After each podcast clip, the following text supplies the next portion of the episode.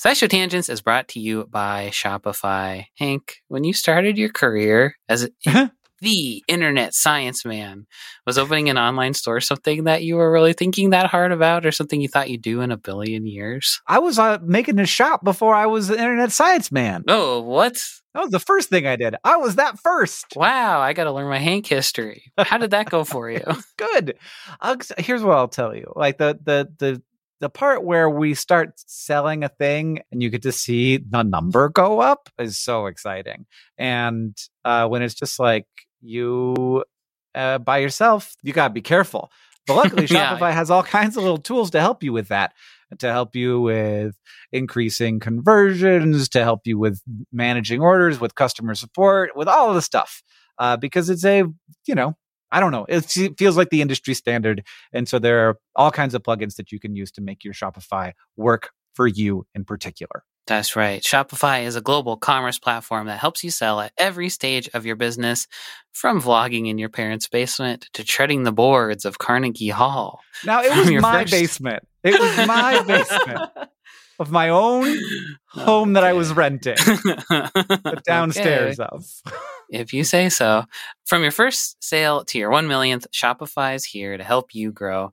And they've got a proven track record, my friends. Shopify powers 10% of all e-commerce in the U.S. and powers entrepreneurs in 175 countries. They have, as Hank mentioned, the internet's best converting checkout, 36% better on average compared to other leading commerce platforms. And they have award-winning customer service, because businesses that grow with Shopify. You can sign up for a $1 per month trial period at shopify.com/tangents, all lowercase tangents. Go to shopify.com/tangents now to grow your business, no matter what stage you're in. Shopify.com/TANGENTS, all lowercase.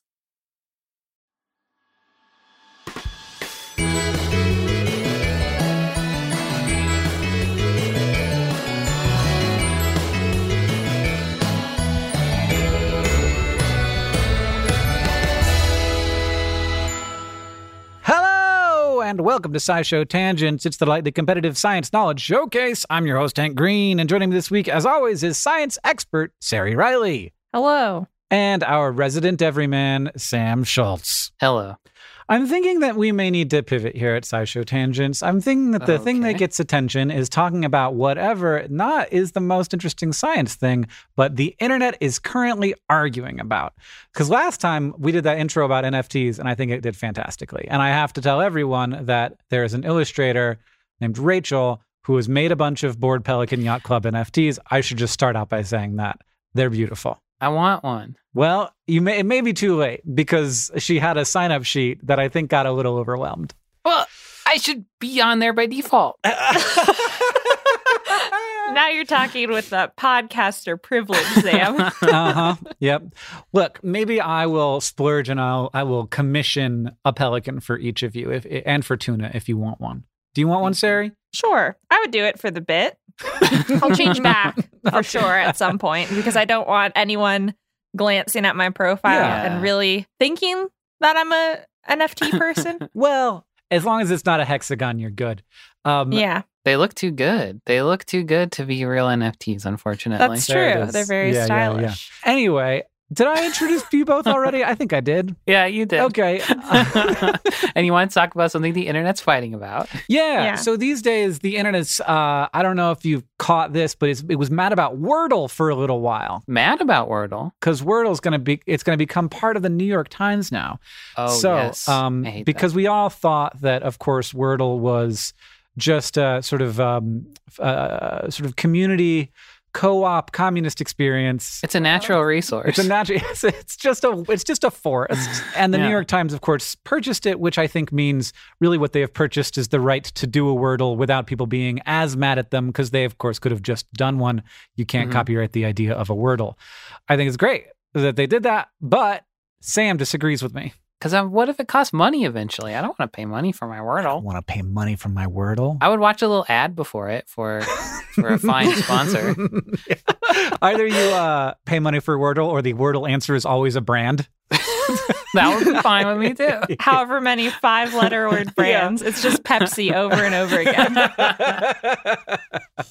again. So I'm saying the New York Times can do whatever it wants, and so can the Wordle guy. And no, stupid. You're stupid. Yeah, and then Sari, you're the voice of reason. Go. I stopped playing Wordle anyway. I got bored with it. This is what the internet does to the voice of reason. So, it's going to exit people's public consciousness on the internet very soon. That's it. The end. Yeah. But, you know, we can all be happy for the Wordle guy.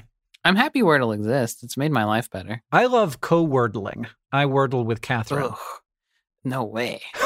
I saw my dad and my mom doing a Wordle together. That sounds nasty, doesn't it?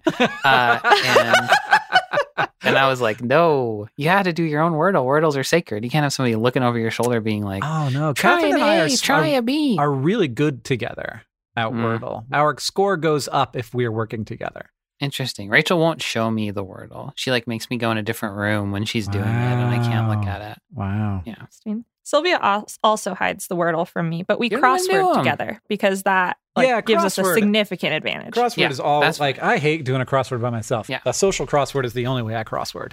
Every week here on SciShow Tangents, we get together to try to one-up, amaze, and delight each other with science facts while also trying to stay on topic. Our panelists are playing for glory, but they're also playing for Hank Bucks, which will be awarded as we play, and at the end of the episode, one of them will be crowned the winner. We have finally arrived at the end of Season 3. It's the Season 3 finale, and I mean end fairly literally as the exploration of our body parts concludes with this episode. And so... we're going to introduce this week's topic with the traditional science poem this week from, I think it's from me, right? It is from you. Thank goodness, because I did write a poem. Okay. There's a topic we're always talking about. Even if the whole episode's about trout, we can't keep ourselves away from it, the thing on which you are likely to sit. Not a chair or a couch or a bench at the park. This thing, no, I fear we keep it in the dark. You see... You don't see it that much. It's quite hard to see, if only because it's where your eyes can't reach. But you know that it's there, and you really do care. You wouldn't ignore it. No, you wouldn't dare. It has to stay healthy for you to keep up your strut. That thing, you know, your you-know-what, your cushion for sitting, the end of your gut, your wonderful, marvelous, beautiful butt. I love that. That's really a kid's book, for sure. I can't do any kind of poem anymore. I read a lot of kids' books. The topic for the day is butt. Sari, what is a butt? Because I have some strong opinions, as you know. So a butt, I guess a butt as we So a butt. Turns out Sari hasn't known this whole time what a butt is. Oh no. I've just been making it up. I Google butt and then whatever fact pops up. Yeah. But that's why I want to start with, we end each episode, as Hank said, with a butt fact. Mm-hmm. And for that, we usually lump it into anything that involves an anus, which is like a hole at the end of a digestive system, or cloaca, which is a different hole also at the end of the digestive system and reproductive system, or poop, which is the stuff that comes out of that hole, or any sort of like opposite of head end of an animal. Like, I think we've done butt facts that are just about tails or like anal glands that are next to the anus or like anything in the rear rump booty area. But the word butt specifically is mostly used for human anatomy. Like, technically, a lot of animals have butts because it's where the gluteal muscles are. So, like the gluteus maximus, the gluteus medius, and the gluteus minimus muscles. And in humans, the gluteus maximus muscle, so like the big butt one, is extra developed because of us walking on two legs. So like a cat has a gluteus maximus, but it's just a tiny little pathetic one. They don't have big cheeks. I think at least apes, like great apes, have bigger proportionally gluteus mediuses and gluteus minimus is. But the size and strength of those muscles is relative to like pelvic position and how they intertwine with the leg movement. So yes, all animals, I think, or all mammals, I would say, have all three muscles, but just in different arrangements. And humans are the one where the gluteus maximus is, as the name suggests, amped up to big. But we still, do we call it the gluteus maximus in the other animals? Because it's the analogous muscle, but it isn't the max. Uh-huh. We still call it that in other animals because I think it's useful. Weird.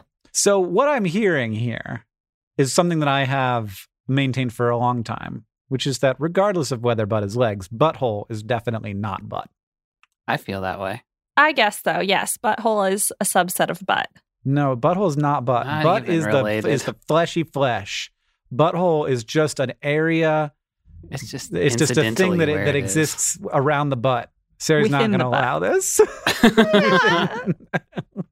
You seem to be saying that butt is like a person thing, and then when we look at other animals, we say like a fish doesn't really have a butt because it doesn't. It has a butthole. Got a butthole for sure though. Has to. But it doesn't have like the fleshy lumps.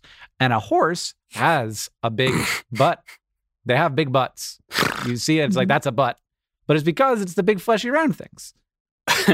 They have a butthole too. But they also have a butthole. I'm just saying that like you can have a butt and you can have a butthole. You have to have a butthole. Everything has a butthole, but not everything has a butt. Yeah. Not everything has a butthole. There are some animals with no excretion. Well, okay. Whoa, okay. Yeah, you're right. You don't have to have a butthole. Yeah, you don't have to have a butt. But that's it. I think it's like butt cheeks and butthole. Yes. So all of them share the word butt, whether or not they're connected. So you're saying there's butt cheeks and there's butthole and then there's butt, and butt includes butthole and butt cheeks? Yes. But we don't have butt cheeks because we have... Yeah, it's like a Venn diagram. Cheeks, hole, and then in the middle, butt. All right. It's even butt-shaped. What's butt-shaped? Oh, the Venn diagram is. And in the middle, there's a butthole. No. And the side, there's a butthole. That's too bad. Yeah. Not a perfect analogy, in fact. Where did that great word come from? What, butt? Yeah.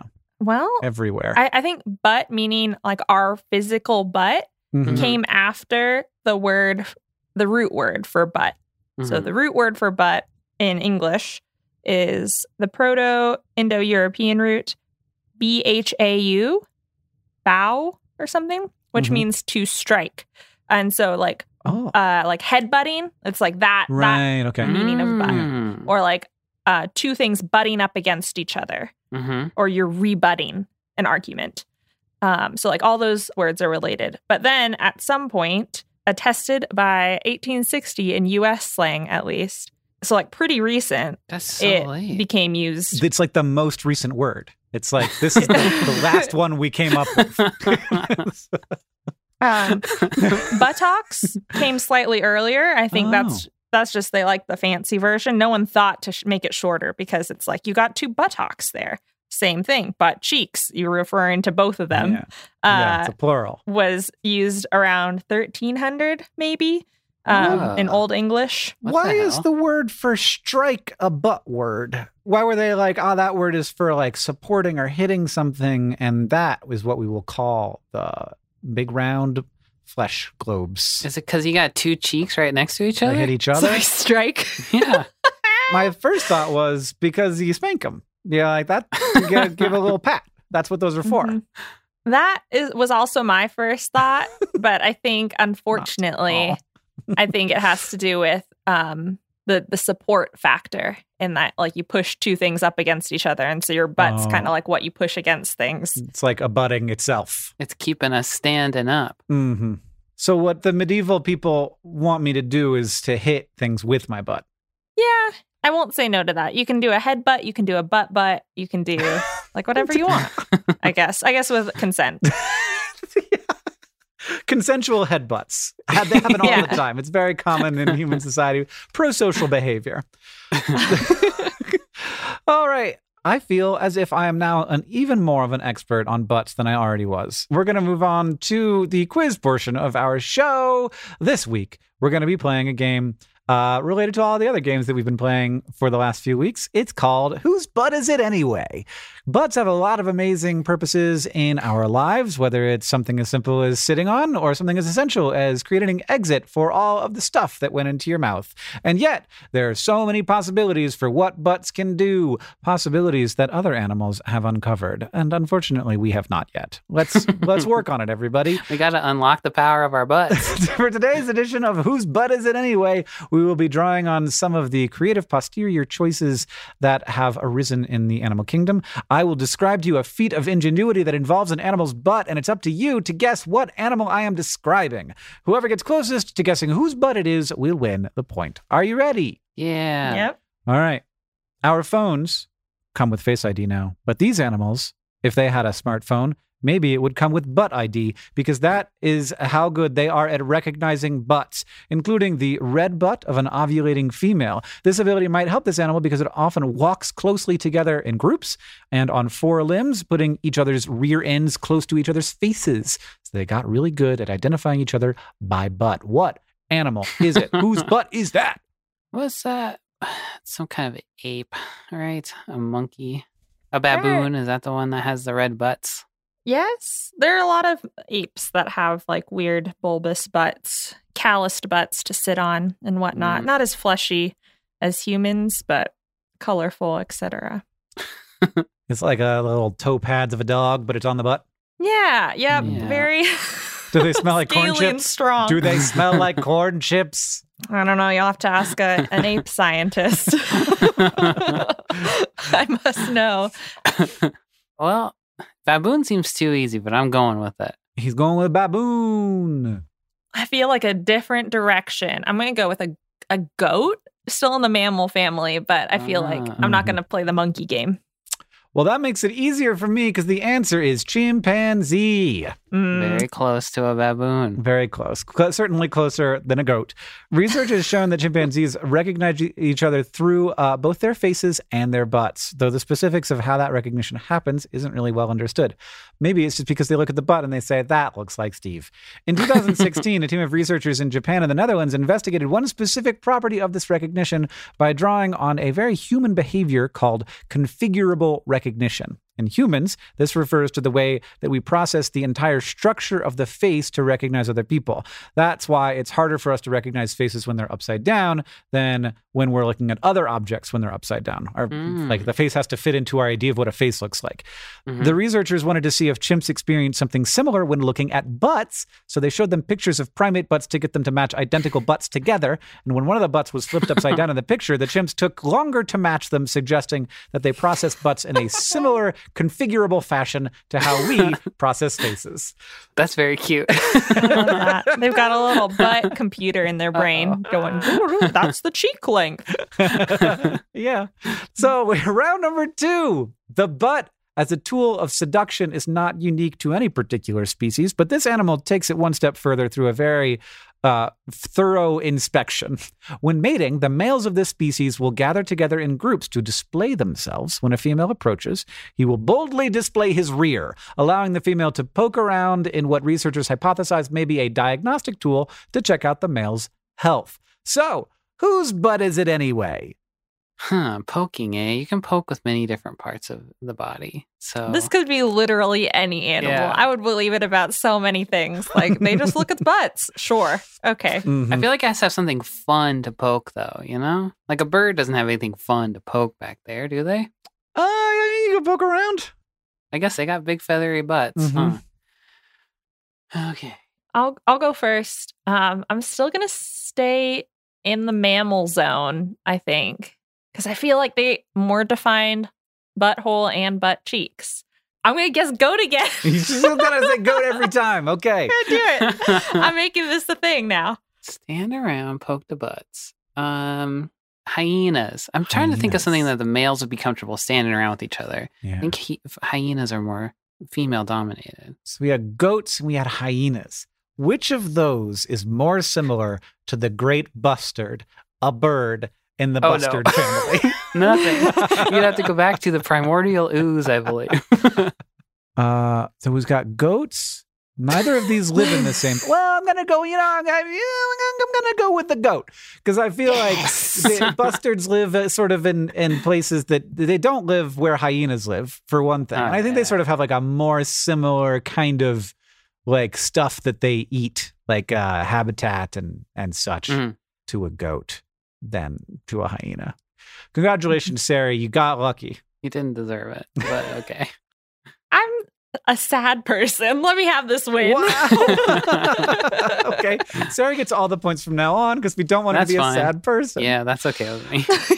So the great bustard is the heaviest flying bird. And when it comes to mating, the male puts on what researchers have called a reiterative and almost obstinate exhibition of the cloaca. Oh, that's you. This seems to suit the demands of the picky female great bustard, who will look for a white, clean cloaca with no signs of diarrhea that may indicate infection. Isn't that that's the least you could ask for, really?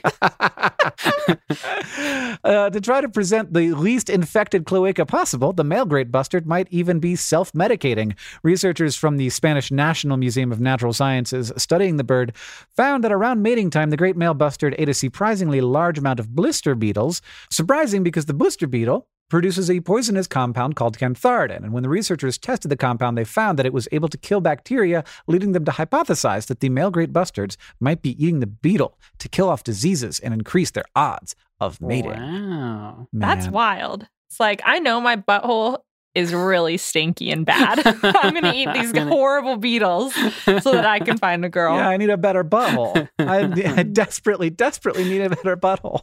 Bro, your butthole is whack. Number 3. These animals have a thing in common with Sir Mix-a-Lot, which is their inability to lie about their big butts. In fact, during a period of their life cycle, these animals will line up from biggest butt to smallest butt for an important part of the next step in their life, which I think is adorable. Whose butt is it anyway?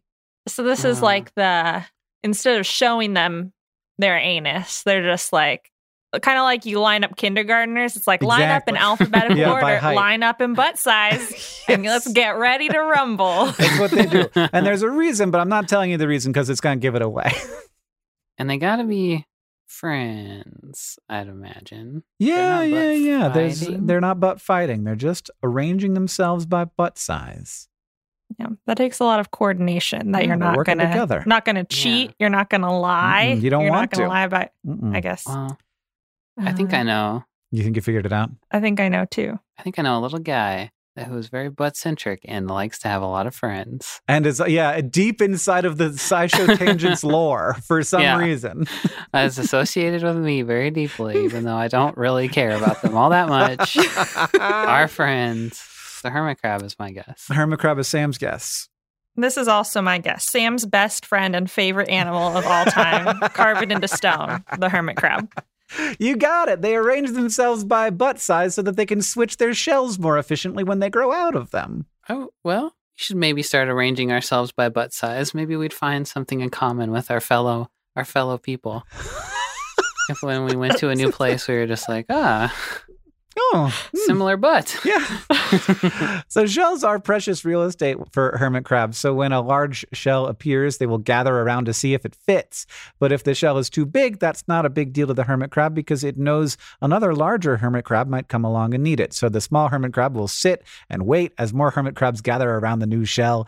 And as they wait for the right-sized hermit crab to appear, the crabs will form a line arranged from smallest to largest so that when the right-sized one does appear and take its new shell, the next crab in line can discard that crab's shell and then pass it down to the next and the next and the next and the next and the next. What the hell? How are they so aware of their bodies? You tell me. You are the one who loves and knows everything about hermit crabs. Okay, I'll hit the books. It's wild to me that they wait, too. It's like, I know this is a good shell. Yeah, they're like, somebody's going to come by and take that, and they're going to leave a great shell for me. Uh-huh. That's adorable. Well, that was fun. And that means that we have a tie going into the next round because you got 1 and 1, and then you both got hermit crab because you're a bunch of smarty pants. We're just a pair of butt cheeks. Next, we're going to take a short break. You're the butthole, Hank. Everybody knew that. And then it'll be time for the fact off.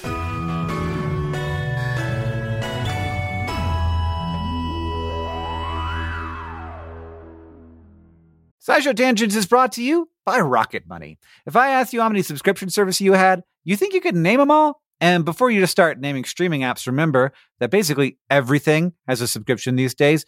video games, dating apps, food delivery apps. It's a subscription service world. We're just living in it. And with all of these subscriptions, it can feel like money is just flying out of your account, and that, frankly, sucks. But Rocket Money can help. Rocket Money is a personal finance app that finds and cancels your unwanted subscriptions, monitors your spending, and helps lower your bills. Rocket Money can help you negotiate to lower some bills for you by up to 20%. Rocket Money has over 5 million users and has helped save its members an average of $720 a year, with over 500 million in total canceled subscriptions. Escape from the planet of the subscription services and stop wasting money on things you don't use. Cancel unwanted subscriptions by going to rocketmoney.com/tangents. That's rocketmoney.com/tangents. rocketmoney.com/TANGENTS. SciShow Tangents is brought to you by Manucora Honey. Merriam-Webster defines honey as a sweet, viscid material elaborated out of nectar of flowers in the honey sac of various bees. And that's all good and fine, but old Merriam and Webster used some words that I don't know and didn't really hit the mark when it comes to talking about Manucora honey. First off, Manucora isn't just sweet and viscid. It's got a rich, complex taste and a creamy, melt-in-your-mouth texture that you won't find in your average, everyday grocery store honey. And nectar of flowers doesn't cut it when you're talking about the nectar of the Manuka tea tree in New Zealand, the only nectar these bees feed on in the production of Manucora honey. In conclusion, Manucora ain't just your average boring dictionary defined honey. It's special honey. I know this firsthand. They sent us a jar, a squeeze bottle, and some honey sticks, and we've been sharing them around the office of their MGO 850 Plus, their best-selling honey. It's not the same. It's not what you're thinking of when you think of honey. Look, have you ever think to yourself, if like a company made grapes for the first time, we'd go nuts? I feel like honey is this way, where I'm like, if anybody like made this up, we'd be going out of our minds. But this is like if honey happened again. Did you like the honey, Sari? So I moved into a new place where there's no insulation in the walls. And so I've been drinking a lot of tea. And sometimes that tea needs a little bit of honey. And I initially poured in this honey thinking it was going to be grocery store honey. And then I was like, that's different. And now it's a little breakfast treat. It's a great breakfast treat because it's a little like it's for toast. I could put like this on my butter toast and I'm like, ooh, I'm having an experience. So Merriam-Webster also defines ultimate as the best or most extreme of its kind. Now that one fits Manucora to a T. Indulge in the best or most extreme sweet viscid material elaborated out of nectar of flowers in the honey sac of various bees from Manucora. If you head to manucora.com/tangents, you can get $25 off their starter kit, which comes with the MG 850 Plus Manuka honey, a free travel pack of honey sticks, a free wooden spoon, and also a free guidebook. That's manucora.com/tangents to get $25 off your starter kit.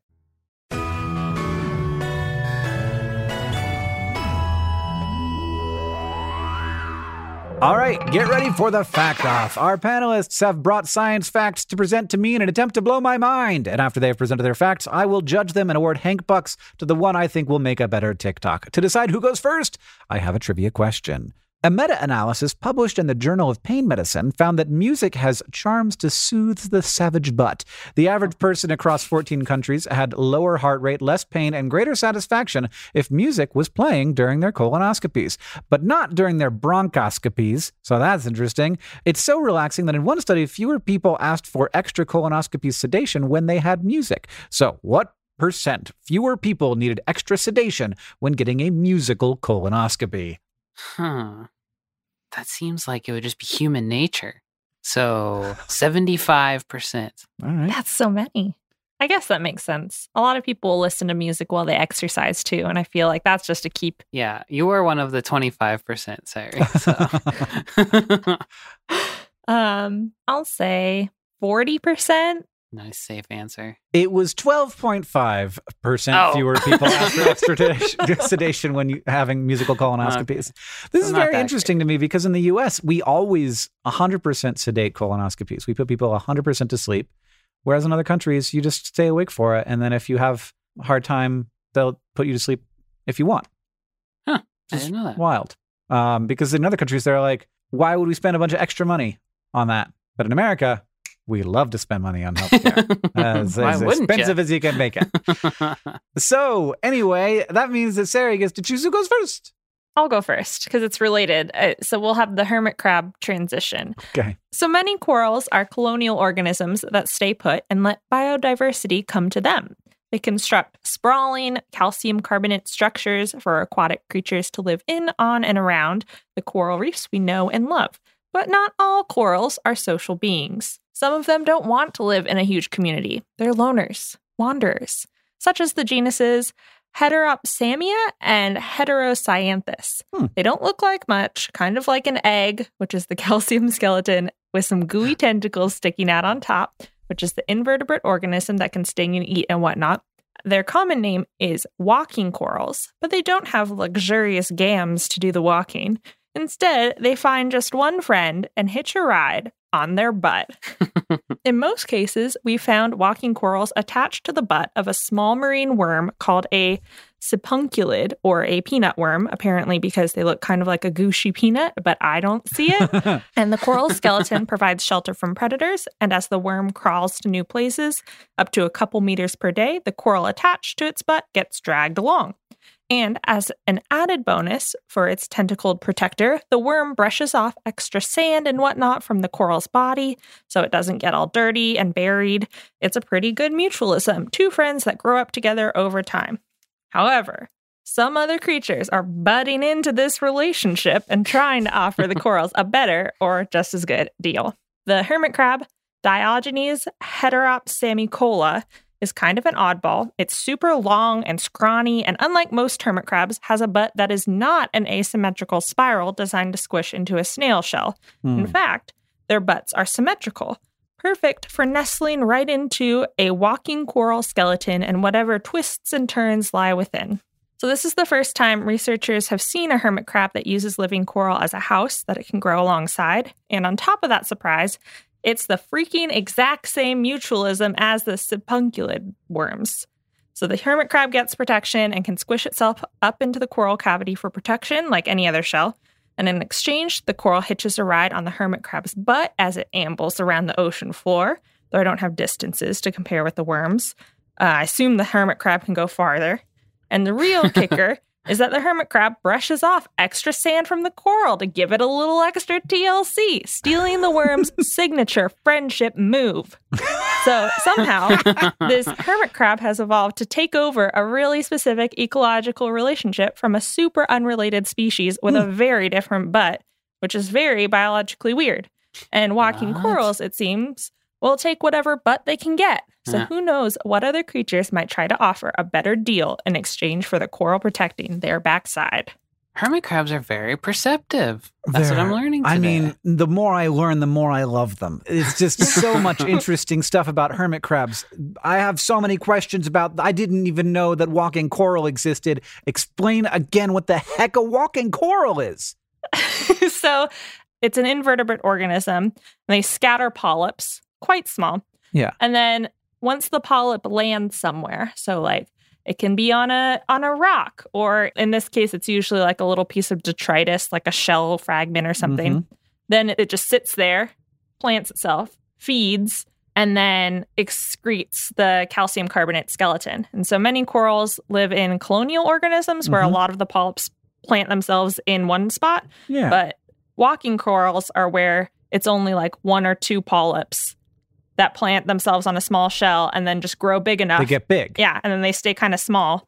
And then the worm, like, crawls into that shell, into their skeleton, and just drags them along.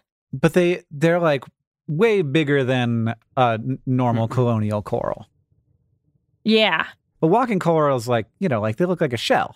Like, it's, like, almost like a sea anemone, but it's got this, like, calcium carbonate thing surrounding. I'm looking at pictures, and I'm just, like, shocked that these exist, and I had no idea that they existed. They look like sea anemones, but they're corals. Oh, the hermit crab's so tiny as well. The hermit crab is real little, and he's got a funny butt that fits into that walking coral.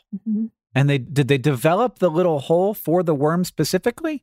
That I can't quite tell. It seems like It's a combination. It's like as it's growing, as it's exuding the calcium skeleton, the worm is like, protection. And so then it doesn't grow the skeleton for that, like over that hole. And then the worm does some maintenance too, like keeping it carved out as more gets exuded as the coral grows. Okay. But if you see like the underside of a walking coral, then like there's a perfect little hole. It looks like someone drilled it in. Well, I'm delighted, Sari. Sam, what do you got? Well, continuing the theme, mine's about little worms. Oh, wow. Okay. Plants branch, fungus branch, but you know what's not generally known to branch? Animals. Yeah. We generally make do with one mouth, one butt. Why fix what ain't broken? Well, a handful of marine worms are brave enough to challenge that prevailing viewpoint. They're known as branching marine worms due to the fact that they branch. And they're marine worms. And they're also worms, and they live in the ocean. Everything seems pretty normal when you look at their heads. Got normal, just worm heads. Move up the body, still pretty normal worm body. But then when you get to where you might assume its ass would be, what you find instead is an expansive branching structure of tubey worm hind parts. And not just a couple, but hundreds or potentially even thousands of butt branches, each connected to the same main digestive system and each with its own anus. Why? Well, hey, that's what I wrote next. Why so branchy? These little guys live inside of sea sponges, and they grow to fill as many of the holes in the sponge as they can, which sounds disgusting. They want to poop around the whole sponge. Feels like the wrong end. I want to poop everywhere. You guys don't even know, and I'm about to tell you why you don't even know what you're talking about. Most likely they're doing this to gather food, but there's another weird thing about them. No food has been found inside of these worms, but their guts seem to be fully functional. So what it eats and how it gets energy, if it doesn't eat, is still a mystery. There's some speculation that the outside of the branching worms' bodies could be capable of digesting food just as well as the insides of their bodies, based on the fact that their exterior is covered with like the kind of cilia that you find in intestines. So basically, their entire body might be dedicated to branching out as wide as possible and touching and digesting as much like free-floating ocean crud as it can. But when you get right down to it, the unfortunate thing is that they've got all these anuses, but they don't need them for pooping. So it's a total waste of an anus, it seems like. They don't need to, because there's nothing ever inside of their digestive system? Well, they must poop, but we haven't seen them poop. I think they'd be pooping all over the place. I feel like we would have seen them poop. With that many buttholes? You're looking at that many butts. One of them's got to be pooping.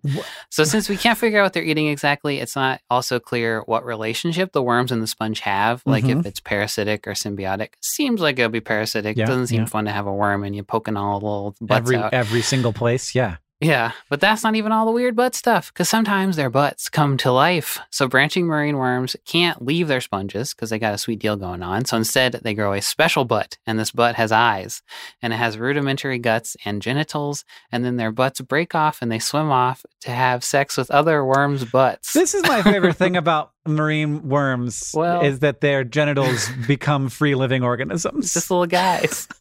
It's beautiful. Like this, it doesn't mesh with our idea of what an organism is. No. It's like, so what's that though? And it's like, that's just its genitals. That's my penis. It's got its own mind. It's doing its own thing. It has its own life. Not ask the genitals. Don't ask too many questions. Stop asking questions. It's the genitals. It sounds like no longer a butt. It sounds like floating genitals with eyes. Well, it's a butt adjacent if you ask me. Okay. You got to tell me if it poops, and what I'm hearing is it doesn't. Well, oh gosh, if it doesn't poop, is it a butt? Anyway, I have one more. There's three species of these worms that we know of. One, Cilius romosa, was found by the HMS Challenger in the 1870s when they dredged up some sea sponges, and they were like, ugh, these are filled with worms. Gross. And then another one, Ramicillus multicudata, was found in 2006, so pretty long time later. And then a third was found in January of 2022, and it's named Ramicillus King Ghidorai, after Godzilla's three-headed Hydra-like archenemy King Ghidorah. And I had to mention that only so I could talk about King Ghidorah on SciShow Tangents. Though I don't know. The episode of the day is butts, and Sam did bring a worm that has like a dozen of them. Has 1,000 butts. You know it's not cool? $1 butt. You know it's really cool? 1,000 butts. He just did a little dance, everybody. My story had at least 2 butts. Worm butt, crab butt. And crab butt. It's true. Whatever. Worm butt. Oh, worm butt, crab butt. And you had a butthole on a walking coral.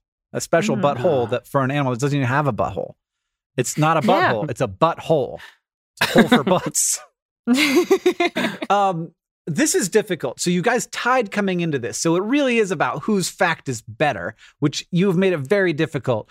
Sam, I would 100% be on board, except we don't, like, I want to know, I want to be able to say how these butts work. Okay, if I can find you video evidence of this worm pooping, you'll overturn this decision at a later time, okay? It's the fact that we've never seen them with anything inside of their guts, which makes me think that that's not how they work. They just absorb nutrients, and so they're like trying to branch out as much as they can inside the sponge to absorb nutrients through their cilia, and they just absorb nutrients. They don't have to do digestion. But you also say that they have a functioning digestive system, but it's never full of food. Yeah. There's too many questions for me. Oh, no. That's fair. But they have so many butts. And also one of their butts breaks off and goes and makes babies. Sari says that's not even a butt, though. Now you're being sad, and now I feel bad. Yeah, which is, I know what you're trying to do. I'm very easily manipulated. It's Sari. Sari's the winner. We're not going to let it happen. Congratulations. I love that I now know what walking corals are, and also that they walk only aided by their little friends.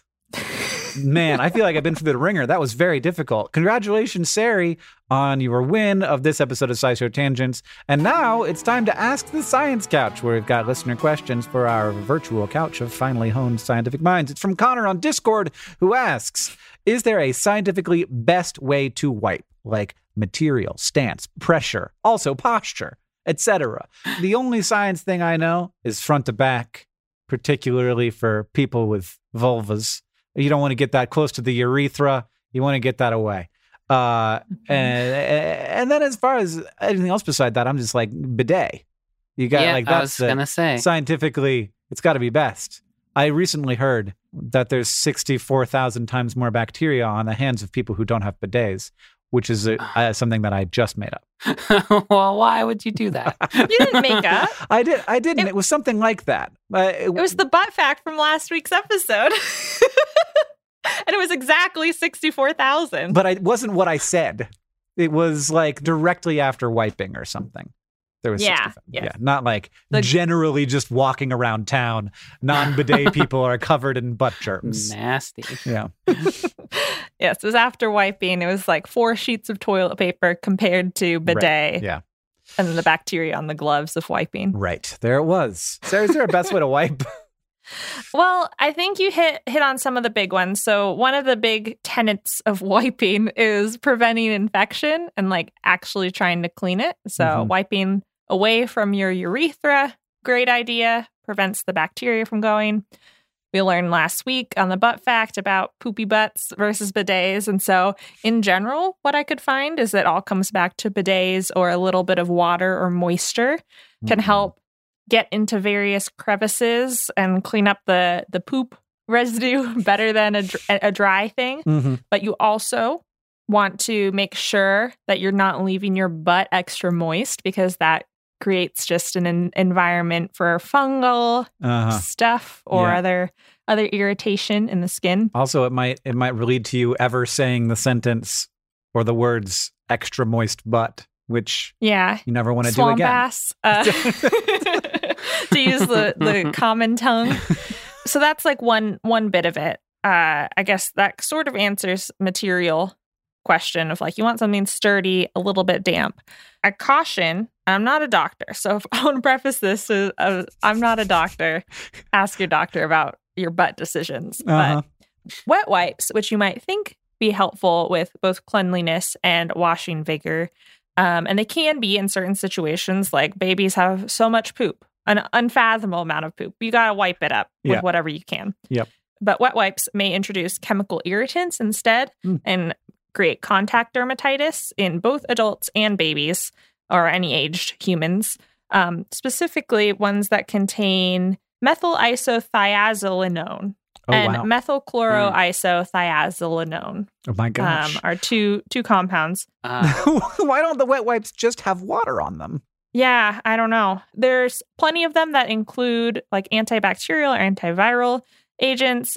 These are, I think, often preservatives that keep the wipes moist and I don't know exactly like the ins and outs of preservatives, but keep them fresh on the shelves. So you want to walk away from the toilet with a slightly wet butt? Is that what you're telling me? No, you should not have your butt be a little wet. You should wipe a little wet and then make sure to dry it. Good. Yeah. The other part of this question is like stance and pressure. Right. Stance doesn't really matter. It seems like experts say whatever is accessible for you, however you can get your arm or limb or whatever down there. Wiping is better than not wiping. I can feel that. Yeah. Yeah. So wiping too little can lead to skin irritation, but also wiping too intensely also leads to too much irritation. It can mess with... Just gotta find that, like, that Goldilocks zone of the wipe. Yeah. And I thought that the American Society of Colon and Rectal Surgeons has given a name to people, to the condition when you wipe too much and too hard. Can't wait. The technical term is called pruritus ani, I think. Okay. But also the casual term is polished anus syndrome, or PAS. No. Those birds have that, the bustards. Yeah. We just really overzealously clean, whether it's through blister beetle or through rubbing toilet paper. Don't do that. Apparently, dermatologists deal with this, or like colorectal surgeons are like, you just wiped the heck out of your butt. Wow. Trying to clean it. And so just use a little bidet or a little water. And that could solve your troubles more than wiping so vigorously. I just have a question to ask to Hank Green. When you Google polished anus syndrome, why would you click on images? I'm just going to leave that one for myself to be pondering forever. Is that just what I do now? I'm like if I'm recording Tangents, I'm like, show me a picture of that cute little worm. And then it's like, nope, that's a bunch of irritated buttholes. Well, Sari, thank you for doing the hard work here today of helping us get to the bottom of the bottom. And we had an absolutely delightful time. If you want to ask the Science Couch your question, you can follow us on Twitter at SciShow Tangents, where we'll be tweeting out topics for upcoming episodes every week. Or you can join the SciShow Tangents Patreon and ask us on our Discord. Thank you to @BootsandGuitars on Twitter, Emily17 on Discord, and everybody else who asked us your questions for this episode. If you like this show and you want to help us out, it's super easy to do that. You can go to patreon.com/SciShowTangents, and you can become a patron of the show. You can get access to things like our newsletter and our bonus episodes and our Cars 2 commentary. It's very silly and very fun. And also, if it weren't for patrons, we literally couldn't make the show. Second, you can leave us a review wherever you listen. That's helpful and helps us know what you like about the show. And finally, if you want to show your love for SciShow Tangents, just tell people about us. Thank you for joining us. I've been Hank Green. I've been Sari Riley. And I've been Sam Schultz. SciShow Tangents is created by all of us and produced by Sam Schultz, who edits a lot of these episodes along with Hiroka Matsushima. Our story editor is Alex Billow. Our social media organizer is Paola Garcia Prieto. Our editorial assistants are Deboki Chakravarti and Emma Dowster. Our sound design is by Joseph Tuna-Medish. Our executive producers are Caitlin Hoffmeister and Hank Green, who is me. And we couldn't make any of this, of course, without our patrons on Patreon. Thank you, and remember, the mind is not a vessel to be filled, but a fire to be lighted.